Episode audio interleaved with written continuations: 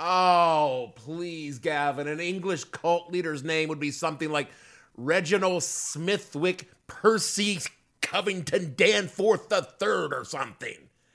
Ass. The following podcast contains But swearing and using dirty words is not one of my vices. I don't use foul language, and I don't like to hear anyone else use it either. explicit language.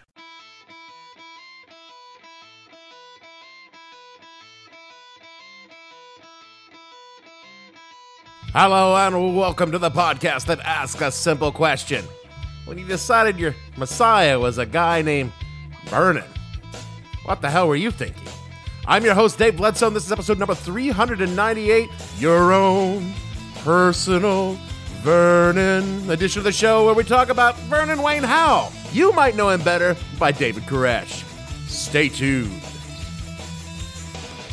The What the Hell Were You Thinking podcast is brought to you by res- returning sponsor Secondhand Messiah for all your messianic needs. Are you a prophet on a budget or suddenly experiencing an epiphany and looking to get your cult off the ground? Then check out Secondhand Messiah. We've got robes, print to order sandwich boards, flashy suits and shoes, or if you're looking to go upscale, lightly used luxury vehicles of all makes and models.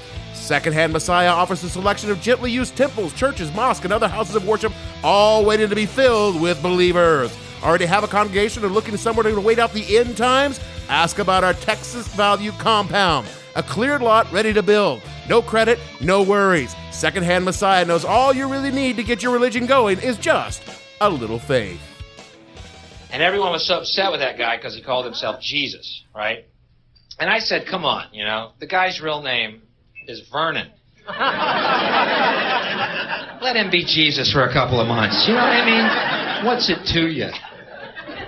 Who's going to follow a Messiah named Vernon anyway? You got to be Jesus. That's part of the Messiah deal. And Vernon's fake. Yeah, yeah. What, what are we doing? I'm following Vernon. Where y'all going? To the drive-in. Joe Bob Briggs said the movie was real good. Vernon's going. He's my Messiah. He said he'd get us some beef jerky. I follow Vernon.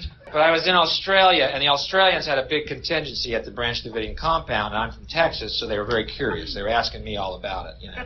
oh, this guy's so weird, isn't he? This guy, Koresh, is so weird. And I was thinking, well, wait a minute. Frustrated rock musician with a messianic complex, armed to the teeth, and trying to fuck everything that moves. I don't know how to tell you this. Sounds like every one of my friends in Austin.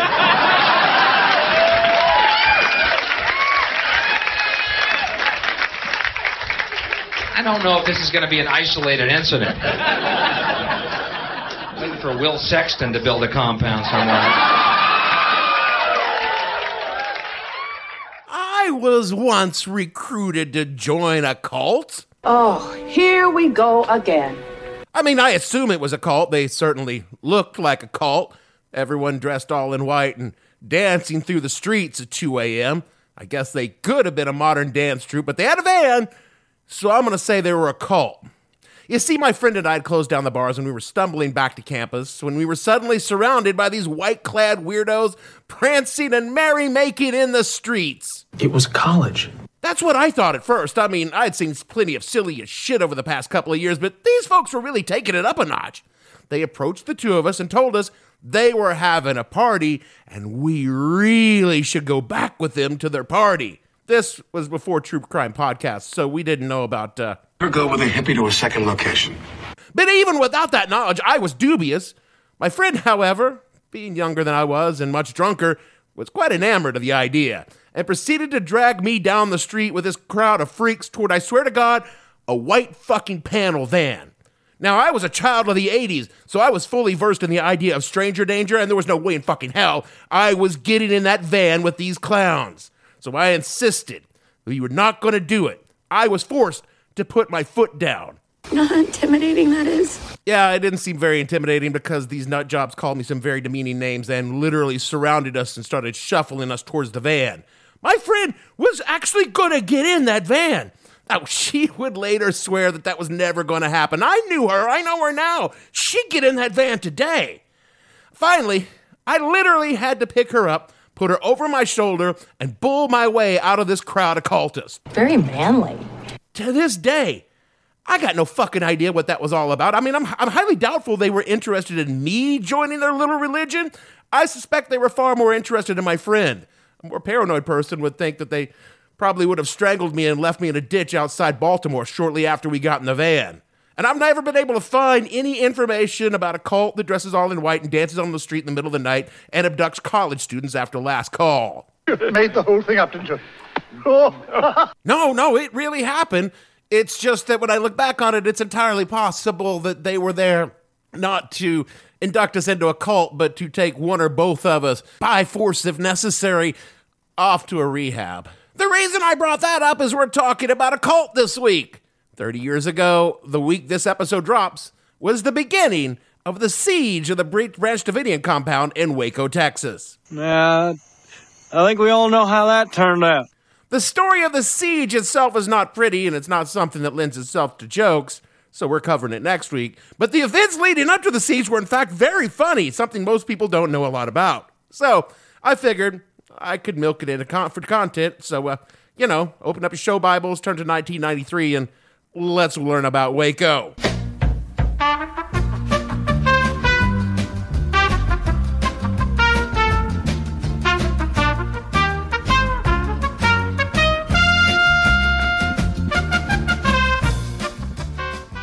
Before we begin with the Branch Davidians, we need to talk about the bigger picture in the good old U.S. of America. See, for years, the white right wing patriot movement was growing in America, particularly in the kind of places you very much associate with these kind of dipshits that dress in camo and spout slogans about how true patriots want to overthrow the government today. It sounds familiar. When Bill Clinton took office and appointed Janet Reno the Attorney General, she inherited several long running cases looking into the actions of these goobers. Reno gave the go ahead for these investigations to continue and expand. This led to what happened at Ruby Ridge and eventually what happened at Waco. What you need to take away from all this is the government was not willy nilly deciding suddenly to go after groups like the Branch Davidians. They were responding, responding to a documented and dangerous rise in right wing extremism. They just were doing it very badly. Which, of course, brings me to the General Association of Branch Davidians Seventh day Adventist, the Branch Davidians. The Branch Davidians were, as their name implies, a sect of the Seventh day Adventist Church which, if the Seventh dayers aren't weird enough for you, I don't know what else to tell you. They split off from the main church in 1955 when a dude by the name of Benjamin Roden, born into a Jewish family, he caught Jesus fever in a big way and rode the gospel circuit around the Midwest, and finally in 1955 split off from the General Association of Davidian Seventh-day Adventists and became Branch Davidians. This is all so confusing. Only to a rational, sane person. All you really need to know is that Roden had a divine revelation and revealed him the new name of Jesus. His real name's Murray Mathis. Roden bought himself some land outside Waco and proceeded to build himself a compound that he called the New Mount Carmel Center, the old Mount Carmel Center being back in Oklahoma. There is a lot more backstory in all this, a lot of prophecies that never came to pass, a lot of fighting between various holy leaders and the usual cult bullshit. But for now, you know why the Branch Davidians were located outside of Waco, which is all you really need to know about that. In 1978, Benjamin Roden died, and his wife, Lois, succeeded him and became the prophet of the Mount Carmel Branch Davidians. This was all cool. Lois had been right there with Benjamin during the building of the place, and the followers of the sect were down with Lois being their proxy Jesus. And waiting in the wings was the anointed heir, the son of Benjamin and Lois, George. George likes his chicken spicy. George assumed that when Mother Lois went home to be with Jesus, that he, George Roden, would be the natural leader of the Branch Davidians, and for a long while, this seemed to be the case. However, in 1981, a fresh new face showed up on the scene. and It didn't take long for George to grow concerned that maybe his position as proxy Jesus might not be as rock solid as he imagined. In fact, this new kid was making some pretty aggressive moves as far as George was concerned. You know, aggressive. Like the kid was fucking his mother Lois on the regular, for all he was 21 and Lois was 65. What a cougar, huh? And that young man's name was Vernon Wayne Howell. Vernon, born in Houston, Texas in 1959 to a 14 year old mother named Bonnie Sue and a 19 year old father named Bobby. There's a John Cougar Mellencamp song you don't hear very often. Bobby left before Vernon was born for yet another teenage girl, one presumably he had not yet impregnated. Bonnie Sue quickly shacked up with a violent drunk and would soon do what teen mothers who shack up with violent drunks do so often dump Vernon off with her parents and disappear for a year and a half. Two hard working, God fearing men. She would eventually return, married to a carpenter named Roy, and raise young Vernon. Vernon was about what you might expect for a child of his circumstance. He had dyslexia, which in Texas in the early 1960s meant that he was, uh, Retarded. that's their word, not mine. He was enrolled in special education where he was tormented by his classmates who called him Vernie and would eventually drop out before finishes finishing his junior year of high school. At 19, Vernon demonstrated the kind of man he was by knocking up a 15 year old girl, which surprisingly, given that it was Texas at the time, was illegal. One step ahead of jail, Vernon found religion and fast became born again in a Southern Baptist church before switching, over to his mother's faith, the Seventh day Adventist, where he promptly fell in love with the teenage daughter of the minister, claiming that while praying on the matter, his eyes fell upon the open Bible turned to Isaiah 34 16, which read, quote, Seek ye out of the book of the Lord and read. No one of these shall fail, none shall want her mate, for my mouth it hath commanded, and in his spirit. Unquote. So you see, uh, the way Vernon read it, that God was too, was cool with 20 year old Vernon boning the Reverend's 16 year old daughter. The Reverend, however, felt somewhat differently on the matter. Get the fuck out of here! And kicked Vernon out of the congregation. And that's how Vernon found himself at the Mount Carmel Center and as a part of the Branch Davidians in 1981.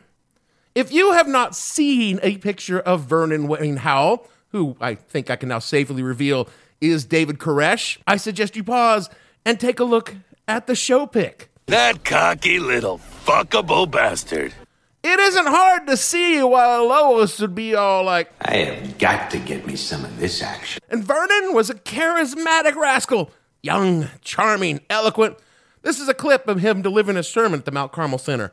Uh, I couldn't verify the date, but I would say it's the late 80s or the very early 90s, judging the clothes. So, John the Revelator is visited by what angel? Holy Spirit. The angel of Christ.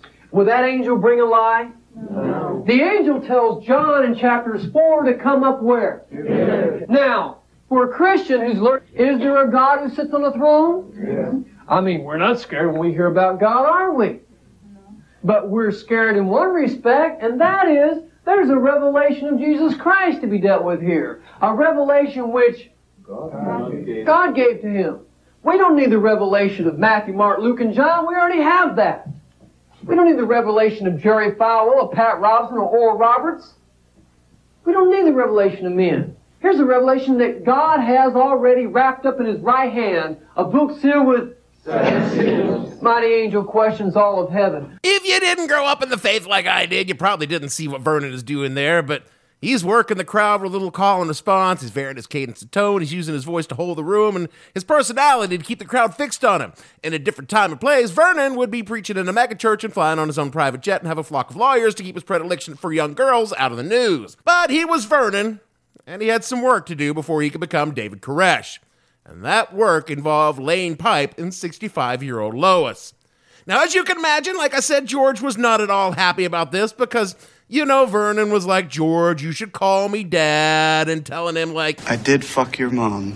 And it was pretty clear to old George that Vernon was doing Lois in order so that someday he would be the leader of the band of cultists in Mount Carmel. This likely offended George more than this 20 something kid boning his mom on the regular and it didn't take long for their conflict to come to a head when Vernon began telling the people of Mount Carmel that not only was he doing George's mom, which they all knew, but he was going to knock her up and that their child would be the chosen one. This seemed unlikely since Lois was, was 65, but hey, it's prophecy. What can you do? Because, yes, of course, Vernon was a prophet. I mean, you got to be a prophet if you're going to run a cult. He just wasn't a good prophet because Lois died in 1986 without giving birth to the chosen one. And around this time, George began to make his move, not from the pulpit, but from the courtroom. What you are witnessing is real. The participants are not actors. They are actual litigants with a case pending in a California municipal court. Both parties have agreed to dismiss their court cases and have their dispute settled here in our forum, the People's Court. In a case that we're calling He's Not My Dad, but He's Doinking My Mom. Quoting now from a 1993 New York Times article, quote, George Roden, now 55 years old, soon perceived Mr. Koresh as a rival for leadership and was also offended by the relationship with his mother, former cult members say. A gun aficionado himself, Mr. Roden took to threatening Mr. Koresh. In a 1985 federal lawsuit, he accused Mr. Koresh of raping his mother, brainwashing her, and turning her against him. The year before that lawsuit, Mr. Koresh had left the Waco compound, which the cult members call Mount Carmel, with virtually all of Mr. Roden's followers. The group went to the East Texas town of Palestine, where without a base or resources, they lived for a time like hobos in wooden shacks, unquote. George was able to expel Vernon from Mount Carmel after the compound mysteriously burned down as all this was going on. Now, Vernon, of course, denied having anything to do with the fire, claiming it was the Lord himself who set those flames. You're right. God did it. So Vernon took most of the Davidians and moved to the small Texas town and plotted how to oust George. According to multiple sources, the way George was going to prove once and for all that he, George, and not Vernon, was the one and true instrument of God was to challenge Vernon to a good old fashioned raising of the dead. Would you run that by me again, please? More from the Times. Quote Mr. Roden seethed over Mr. Koresh's influence on, on the several dozen members of the sect who had followed him. In 1987, he challenged Mr. Koresh to a ghoulish contest. Whoever could bring back the dead deserved to be the true leader. Koresh declines the challenge. People involved in the case say Mr. Roden dug up a coffin from the cemetery in the sect's grounds. Inside was the skeleton of a woman, identified in news reports at the time as that of Anna Hughes, who died 20 years earlier. Mr. Roden put the coffin in the cult's chapel and three times tried to resurrect the woman with, with the woman with prayers. Mr. Koresh did not take up the challenge. Instead, he searched for laws that Mr. Roden might be breaking. And finally, he reported to the McLennan County Sheriff's Office that Mr. Roden was engaging in corpse abuse. The authorities told him to get evidence, like a photograph, unquote. You're making this up. I assure you, I am not. Because it was documented in court when the defense lawyer brought the coffin and the skeleton to court. And it remained there. Well, I, know what I'm going to say here. It's just so fucked up that I have to say it. It remained in the courthouse rotunda while motions were argued in front of the judge on whether or not it could be admitted as evidence. Sadly, it was not George who was on trial when the body was brought in to testify. It was Vernon. Why am I not surprised? Because you see, to get the evidence to the aforementioned corpse abuse, you know, the photograph that was suggested by local police, Vernon mounted a fucking commando raid against the Mount Carmel Pond complex. Again from the Times. Quote, raid could have been a scene from Platoon, one of Mr. Koresh's favorites. On the morning, morning of November 3rd, 1987, he and seven of his followers, dressed in camouflage uniforms and combat boots, with charcoal smeared under, smeared under their eyes and armed with military style rifles and shotguns, crawled into the sect's property. Their objective seemed to be to retake the land Mr. Koresh had left three years earlier in a dispute with the sect's leader, although Mr. Koresh and others said they were trying to uncover evidence of illegal activity by the leader. Unquote. Do you know what they did not have with them on their mission to get photographic evidence of the said corpse abuse? A camera. When the shooting was over, George was slightly wounded, and Vernon was in charge of Mount Carmel once again. The cops investigated. Vernon was charged with attempted murder and was promptly acquitted at a trial by jurors who actually hugged Vernon when the trial was over. That is how fucking charming Vernon really was. After the trial, most of which George himself spent in jail for contempt because he swore at and insulted a federal judge during motions and was brought to the courthouse in handcuffs as the victim of the crime, It was George who was in exile. And George Roden, huge prick. He was a con artist, and he would catch real jail time for killing a man in 1989 after he hit him in the head with the axe because the man claimed that he was the Messiah and not George. George will be found not guilty by reason of insanity and sentenced to the mental hospital, where he would escape several times. After one escape, he was found causing a ruckus at the Israeli consulate in New York City, demanding an Israeli passport because his grandparents were Jewish and the protection of the consulate because a Palestine Liberation Organization hit squad was on his tail. He escaped one final time in 1998 and was found dead of a heart attack on the hospital grounds. It's safe to say that even if Vernon had not come to power at Mount Carmel, there was a pretty good chance that what went down at Waco or something similar would have gone down anyway. Vernon wound up with a Mount Carmel compound, and most of the cult came on back and said, What the fuck? Vernon's our messiah. Firmly in control of the cult, Vernon began preaching prophecy and fucking everything that moved. You know, cult leadership. Now, as we've pointed out throughout this episode, Vernon is not a very good name for a Messiah. Do you know what's an awesome fucking name for a Messiah? Dave. Dave? Dave. Good, honest name. The name of a man you can trust. The name of a man you just want to buy a drink. But Vernon went with a more biblical version of this august name and chose David. David Koresh. Why the stupid name? According to Wikipedia, quote, his first name David symbolized a lineage directly to the biblical King David, from whom the new Messiah would descend. Koresh is the biblical name of Cyrus the Great, a Persian king who's named Messiah for freeing the Jews during Babylonian captivity. By taking the name of David Koresh, he was professing himself to be the spiritual descendant of King David, a messianic figure carrying out a divinely commissioned errand, unquote. Yeah, sure. Whatever. And on August 28th, 1990, Judge Robert Martinez of California State Superior Court in Pomona granted the petition of Vernon Wayne Howell to change his name to David Koresh for publicity and business purposes. And that is how Vernon Wayne Howell became the David Koresh now enshrined in history. Now, another thing you need to know is that the people surrounding Mount Carmel liked the Branch Davidians. I mean, the Branch Davidians said all the right words when it came to religion, and if old Vernon or whatever his name was now was a little weird, well, it's America, and people could be weird as long as they keep their weirdness away from us. The Davidians paid their bills, spent money in town, and were polite and respectful. The local police got on great with the Davidians after, you know, the Davidians reclaimed Mount Vernon from Roden's followers. They actually found a meth lab on the property and turned it over to the cops, which made the cops look really good. All in all, the neighbors thought the Branch Davidians to be good, God fearing folk who minded their own business in a small Texas town that will take you a long way if you're white enough. Which surprisingly, the Branch Davidians, very white. There were a few black folks in the group, just enough so that they could say, see, we're good folks. We let them fellowship with us. And all this will be very important in events to come. Now, this being true, there were, of course, rumors. Small towns love rumors, and the rumors that began to circulate about the Branch Davidians were juicy, to say the least. Well, let's see, what rumors to start with? Well, I guess we'll start with the guns. Lots of guns. The Branch Davidians were, at their core, a doomsday cult. They believed that the day of deliverance was at hand and they needed to be ready to defend themselves during the tribulations leading up to that day.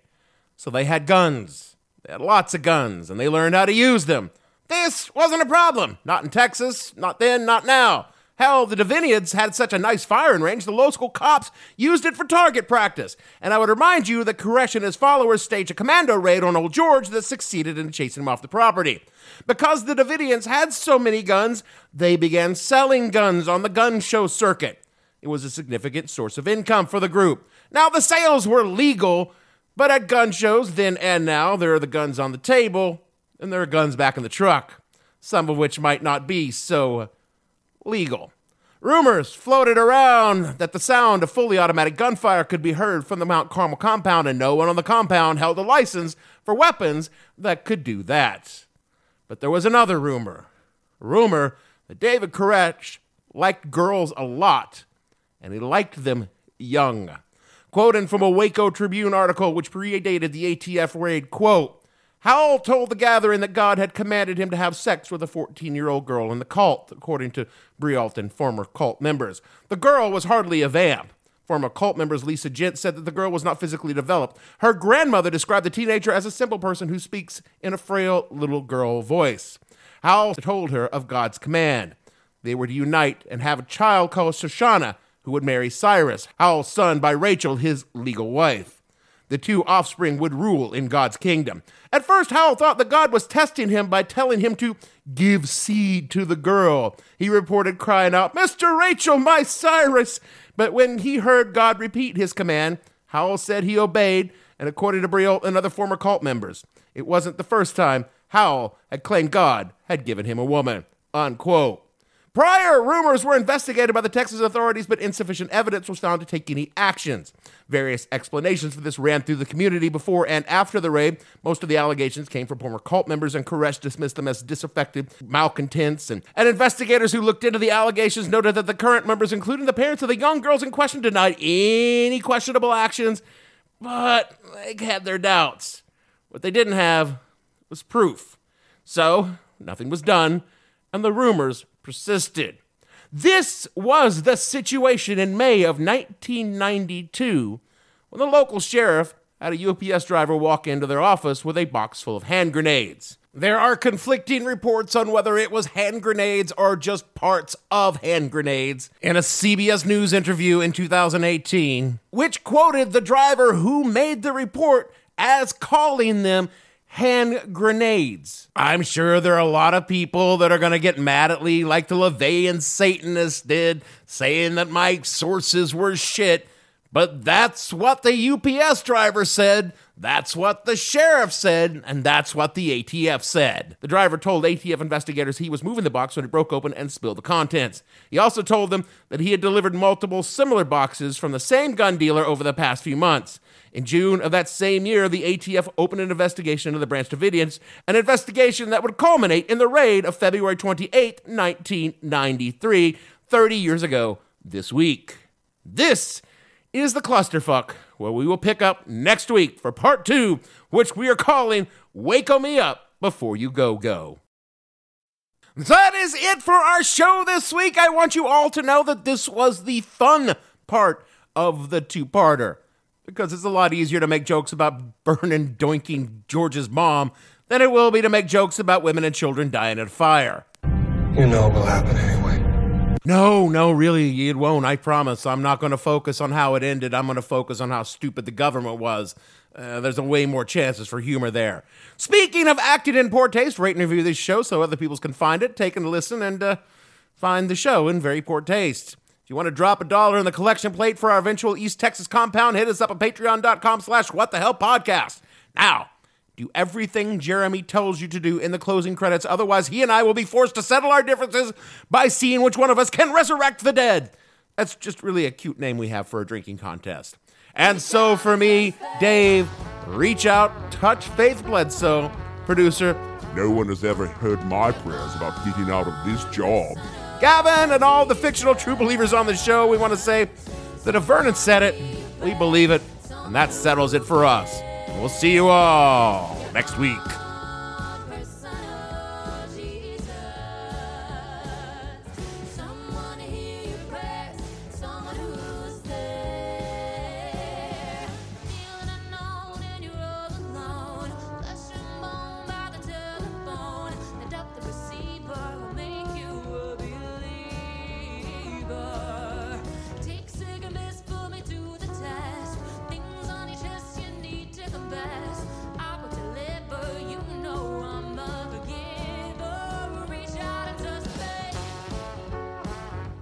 What the Hell Were You Thinking stars Dave Bledsoe and features Gavin St. James and several fictional minions.